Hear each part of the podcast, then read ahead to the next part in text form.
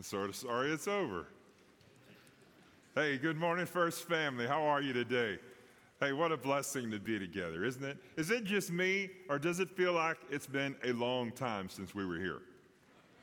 This last week, was it funky, or was it just at my house? What kind of week have we had? Aren't you glad it's just for a little while? Today's passage that my friend Justin read so well is from Revelation 21. We talked a few weeks ago about how we were pegging out on the word of warning side. When we got to Revelation 19 and the end of chapter 20, we said this is as far that direction as it can possibly go. It can't get any more warning-ish. Well, today we're going to peg it out on the other side. We're going to peg it out to the word of encouragement, the word of blessing, the word of hope, the word of life, the word of encouragement. We're talking about heaven today. Now, some of you are going to hear this talk and you're going to go home and say, Well, that was disappointing. Not that that's unusual for being in this church, I'll say that. But let's be clear there are things about heaven that are absent from this passage. And you're going to go home saying, but, but, but, where is fill in whatever you're looking for? I, I, beg to tell you, friends and family, that this, this description of heaven is the best John has to offer, but it is not enough to sum up the experience that he had.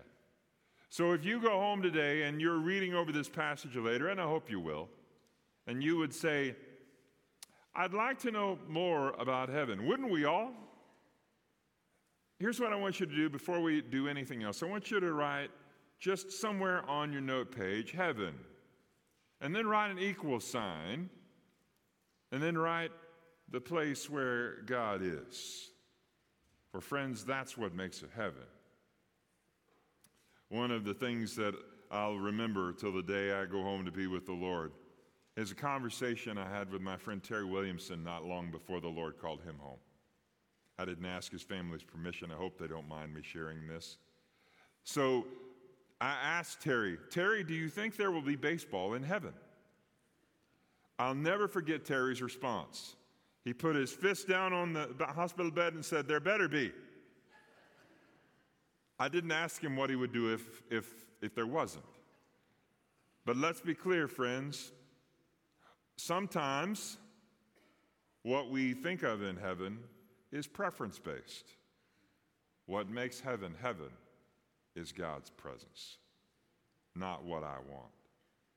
Friends, as we begin, let's take a moment and pray, shall we? Gracious Jesus, we are grateful today for your presence among us and for heaven itself, for putting us here together to walk the road until we get there. I ask now, Lord, you would open our hearts and minds and that you would wrap your warm embrace around us with just this small glimpse of what heaven will be like. Let us, Lord, not so eagerly run to what we think of as heaven, and let us instead run to what is in your presence, and that's enough. Would you do your work now, Lord Jesus? For here is where the invitation really begins. Do it in our lives, Lord, and transform us, change us, mold us, shape us more and more into your image today. We love you, Lord Jesus. It's in your blessed name we pray. Amen. So, when we open this passage, we have a rare display of our future. Jesus speaks about heaven sporadically. We find it sprinkled in the Gospels. John, I'm sorry, the Apostle Paul tells us in 2 Corinthians 12 about his trip. We presume it's his trip. It's a third heaven that he ascends to. He doesn't describe it to himself, he just simply says, A person I know. And John, in his testimony that he gives us here, he reflects something. He reflects his best effort at describing the journey that he took. What it comes to is quite simply just the New Jerusalem. The New Jerusalem is described from chapter 21, verse 9, all the way down to the end of this chapter. In this, we find a familiar face who will take us through this new Jerusalem. This new Jerusalem that is different than the one we might have anticipated. This new Jerusalem, which will have features that we can only imagine from this side of it. This new Jerusalem that will be what it is because of the presence of God, not because of all the things that are in this description. This new Jerusalem is introduced to us by a familiar angel. He steps forward to introduce the bride, the holy city. He's the same angel that we met back in Revelation 15. When we saw him there, he was with the bowls. You remember that talk? It's way back in the fall now. The bowls, they were pouring out the bowls of wrath and, and all kinds of terrible things. This same angel, according to verse 9, is now back. And he comes with a very different message. Come, he says, I will show you the bride, the wife of the Lamb. And he carried me away, verse 10 says, to a great high mountain and showed me the holy city, the new Jerusalem coming down out of heaven from God, having the glory of God, its radiance like a most rare jewel, like jasper, clear as crystal. Great high wall and 12 gates, and its gates were 12 angels, and on the gates the names of the 12 tribes of the sons of Israel were inscribed. On the east, three gates, on the north, three gates, on the south, three gates, on the west, three gates. And the wall of the city had 12 foundations, and on them were the 12 names of the 12 apostles. Here, friends, here is where we get our first glimpse into what the city will look like. And notice that we already know something about it on that great high mountain. Think Vince Gill, Go Rest High on that mountain. If you're one who loves country western music, and you don't know that song, do yourself a favor and Google it and go home and listen to it today. You'll be glad you did. Or if you've been to very many funerals, chances are good you've heard it there.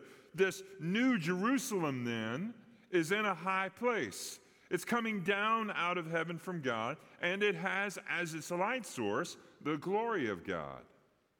So the glory of God, then, has some measure of radiance, a radiance that we see back in, if you're reading in our Bible reading plan, Exodus 21 and chapter 20. What happens when God comes to Moses on the mountain? Moses is face to face with God, right? And so Moses comes down from the mountain, and what happens? He has soaked in that glory. And the people around him, they can't bear to look at it, so they hide their faces from him. And so what do they do? They put a sack over Moses to dampen the glory. Friends, I want to tell you, when we get to this place right here, when we get to verse 11, we won't need a sack anymore. This is good news. And this, this, this rare jewel that it is, the radiance that it reflects is like jasper, our first precious stone. Now, I don't know much about precious stones, but I did a little research. What I'm understanding is that jasper, in its purest form, is indeed clear. As we find it, as we use it, that's how it looks. It has some of the same qualities that we find in diamonds, something we know much more about.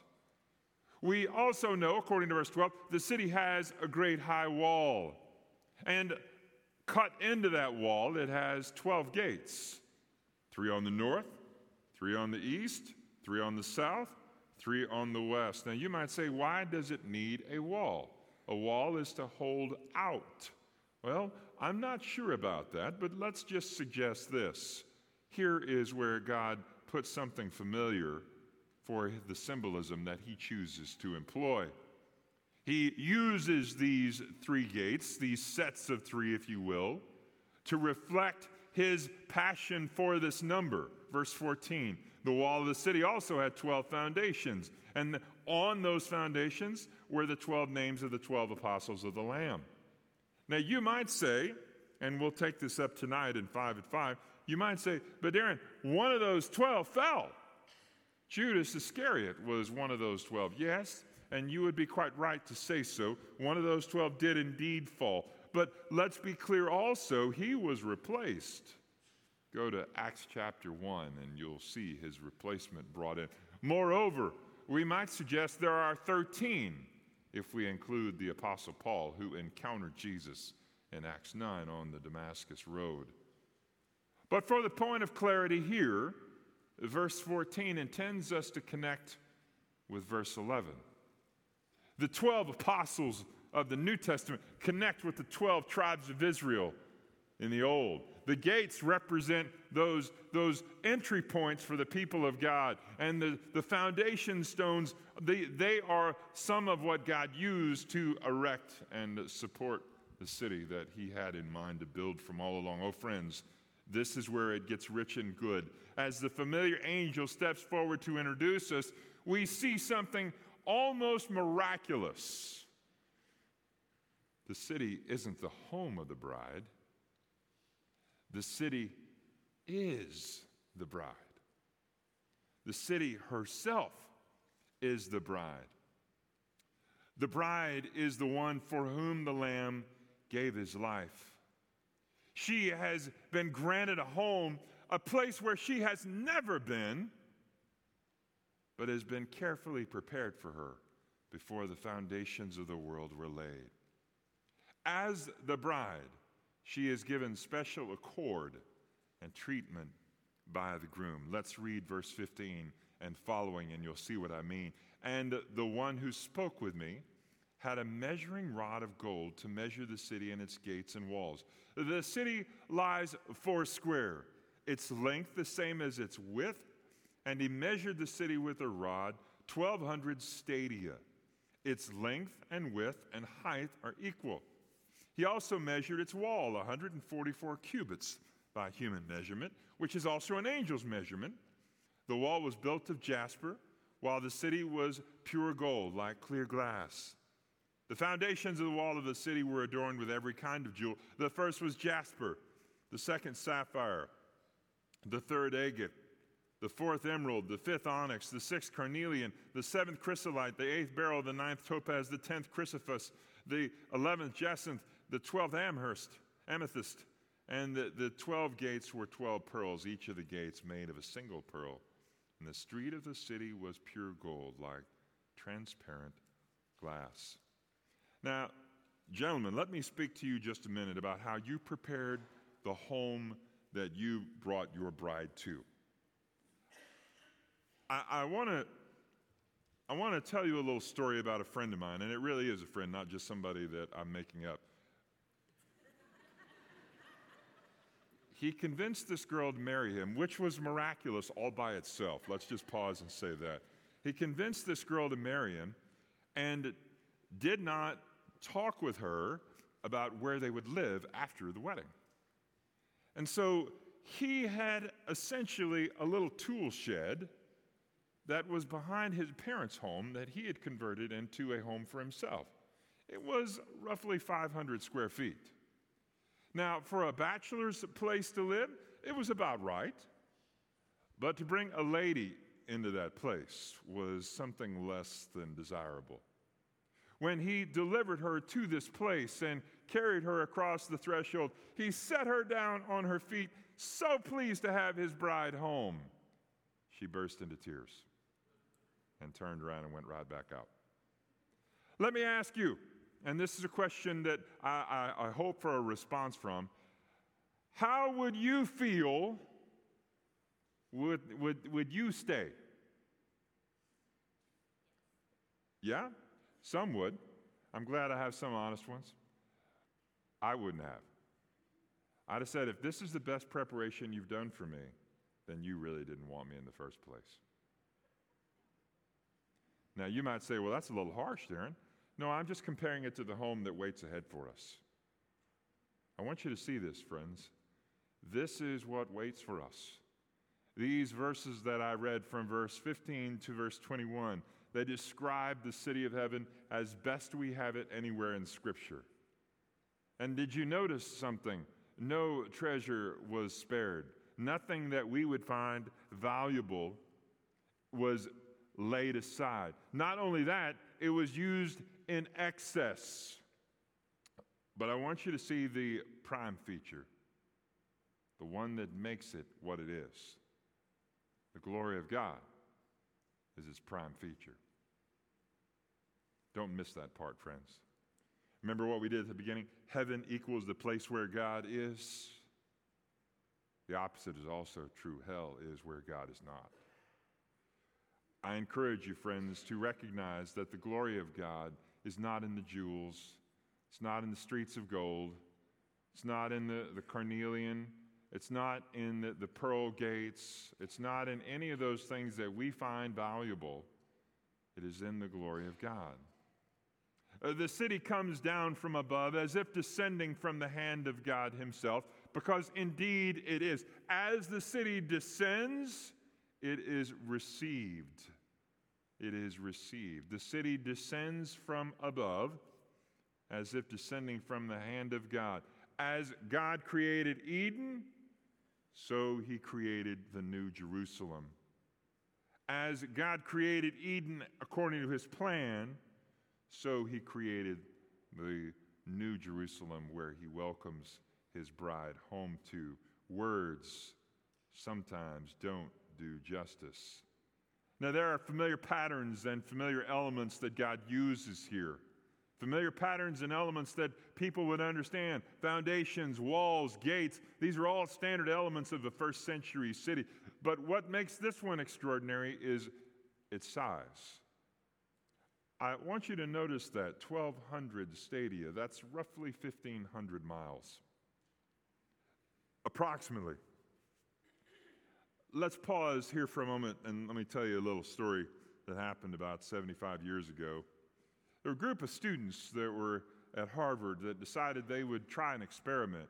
They were working on measurements and and using standardized measurements, and they said, well, what if we standardize the measurement with a non standard measurable device?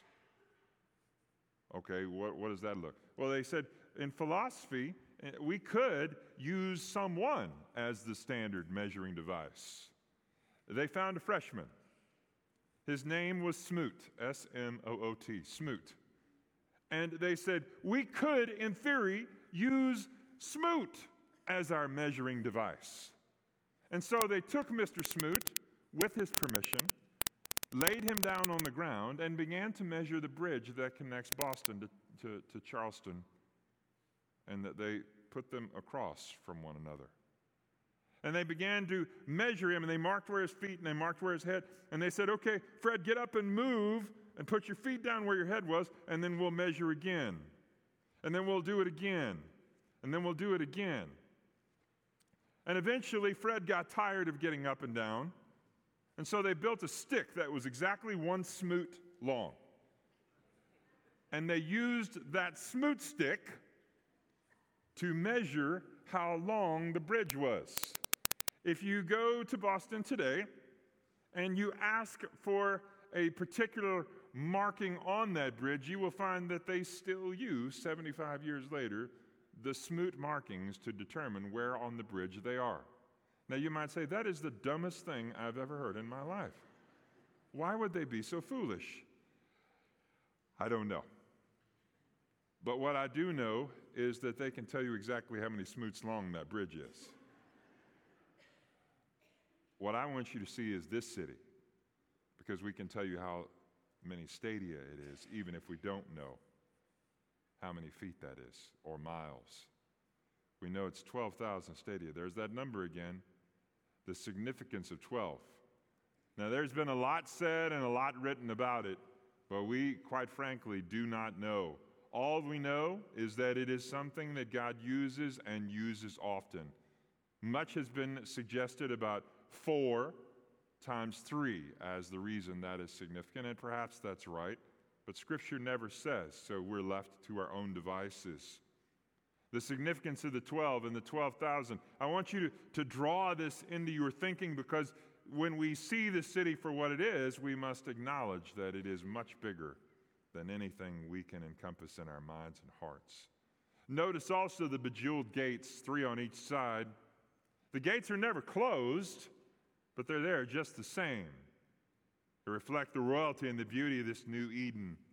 Each a single pearl. Friends, I want to tell you, that's some kind of pearl. I'd like to see the oyster they got it out of. Notice also the measure of the city. If we draw it as a cube, and there's some suggestions about that, and we say that it is as wide as it is long and as high as it is high, long, wide, then it would be somewhere in the neighborhood of 1,500 miles square and 1,500 miles high. To drive from here to Washington, D.C. is approximately 1,700 miles. I want you to imagine, if you can, hitting the city limits of Midland, going east, and finding a city that will take you more than a day if you didn't stop to drive across it. And then to look up and realize that city is just as tall as it is long. If we take a cubit as 18 inches, then the walls are 216 feet in height. If a furlong eh, or stadia is 16 is 600 feet, then it is indeed 1500 miles ish. This, friends, is a reminder that God is not limited by the things that restrict us. The engineers in our congregation, no doubt, are already doing pencil things, maybe even on the back of an offering envelope, about how this would work out, how many bricks you would need, how many layers of uh, uh, pieces of lumber you would need to build a city of that size, how many pieces of steel and, and the linear feet and all, all those other numbers. And to think about how you would assemble a city like this is just overwhelming. I want to tell you today, God is not overwhelmed. This is the home that He's been preparing for us from the foundations of the world. Remember how I said a minute ago we're going to peg out on the good news side today? Here it is. The place that Jesus talked about in John 14, here it is. This is it. Let us move on to the last section of it. God is there, so there's no need for a temple. Verse 22 I saw no temple in the city, for its temple is the Lord God, the Almighty and the Lamb. The city has no need of sun or moon to shine on it, for the glory of God gives it light, and its lamp is the Lamb. By its light will the nations walk. The kings of earth will bring their glory into it, and its gates will never be shut by day, and there will be no night there. They will bring into the glory and the honor of the nations but nothing unclean will ever enter it, nor anyone who does what is detestable or false, but only those who are written in the Lamb's book of life. What the city doesn't have, it doesn't need a temple. Go with me back to that section in Exodus that we are in right now, reading through in our Bible reading plan. And by the way, if you're interested in that and you haven't started it, no worries. Just pick up one and grab and jump in with us in the middle of Exodus. It's awesome. You'll love it. The Exodus narrative tells us about the tabernacle, the first symbolic presence of God and his presence among men. This tabernacle, it was to be representative of God's presence with his people. When they settled in Jerusalem and King David wanted to make it a permanent marker, Oh, he didn't get to. God said, Your hands have blood on them, but your son will. And so constructed Solomon's temple. Solomon's temple, one of the most glorious structures of the ancient world. It is an outstanding example of what God can do when He chooses to and what He can allow people to do. Friends, I want to tell you that beautiful temple is still, at least in our imagination and in the pages of Scripture, is a remarkable example of God's presence among his people. When it was destroyed, Zerubbabel's temple took its place, a shadow of what Solomon's temple had been, but it was the same, a symbol of God's presence with his people. It was replaced by Herod's temple, first century. It's the temple that Jesus went to. It is the place where the, the, the events of the New Testament took place and the, the shadow of it is still looming over the New Testament, destroyed in 70 AD, but before it was, it was a marker of God's presence among his people. And the reason we don't have it anymore is because when Jesus died on the cross and was raised back to life, he did something in each of us. Here's, here's a really good part. You're going to love this. We ourselves, those in Christ, are the temple now. Wow. We are the markers of God's presence among his people because we carry him within us. And now we jump to Revelation 21, where there is no temple because God himself is present and needs no intermediary. He doesn't need you to carry him. He doesn't need a temple to dwell in. He is simply there with us. And that, friends, is what makes heaven heaven. Best of all, there's no night, no more curse. You know, it's been six years this week since I was diagnosed with non Hodgkin's lymphoma. Six years. Sometimes it seems like I was never sick at all. Sometimes it seems like it was last week. The thing that stands out most in my mind, though, is the first night that I spent in the hospital.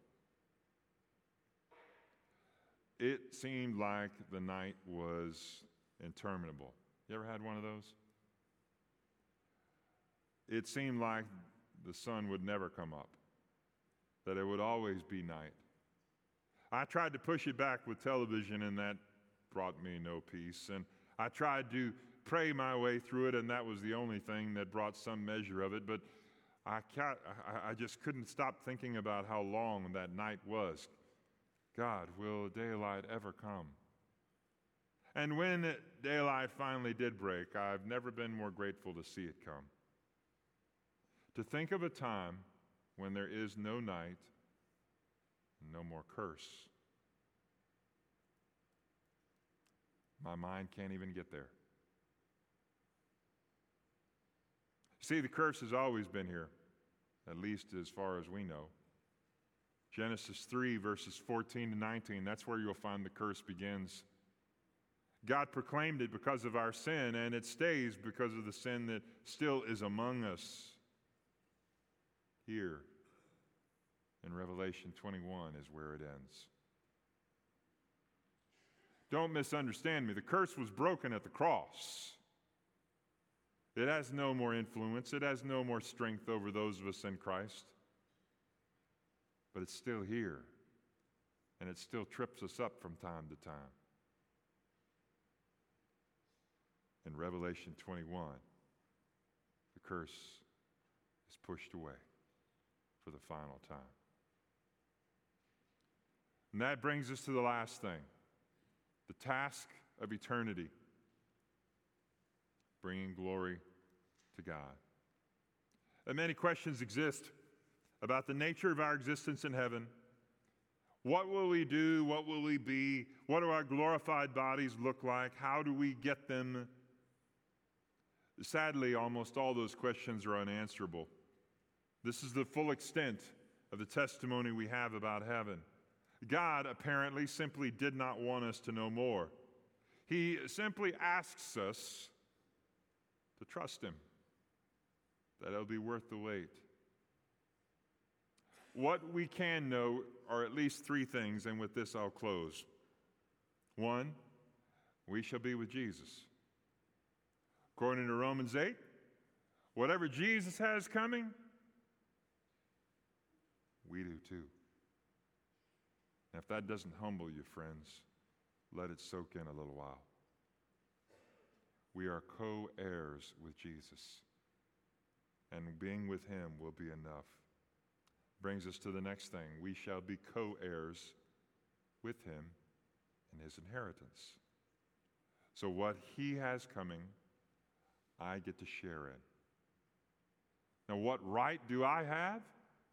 Oh, none whatsoever on my own accord. There's nothing that I've done or even can imagine doing that would be good enough to earn God's favor at the level of His Son. Aren't you glad, friends? It's not about you. Our experience in heaven will not be because we earned it, it will be because Jesus gave it to us.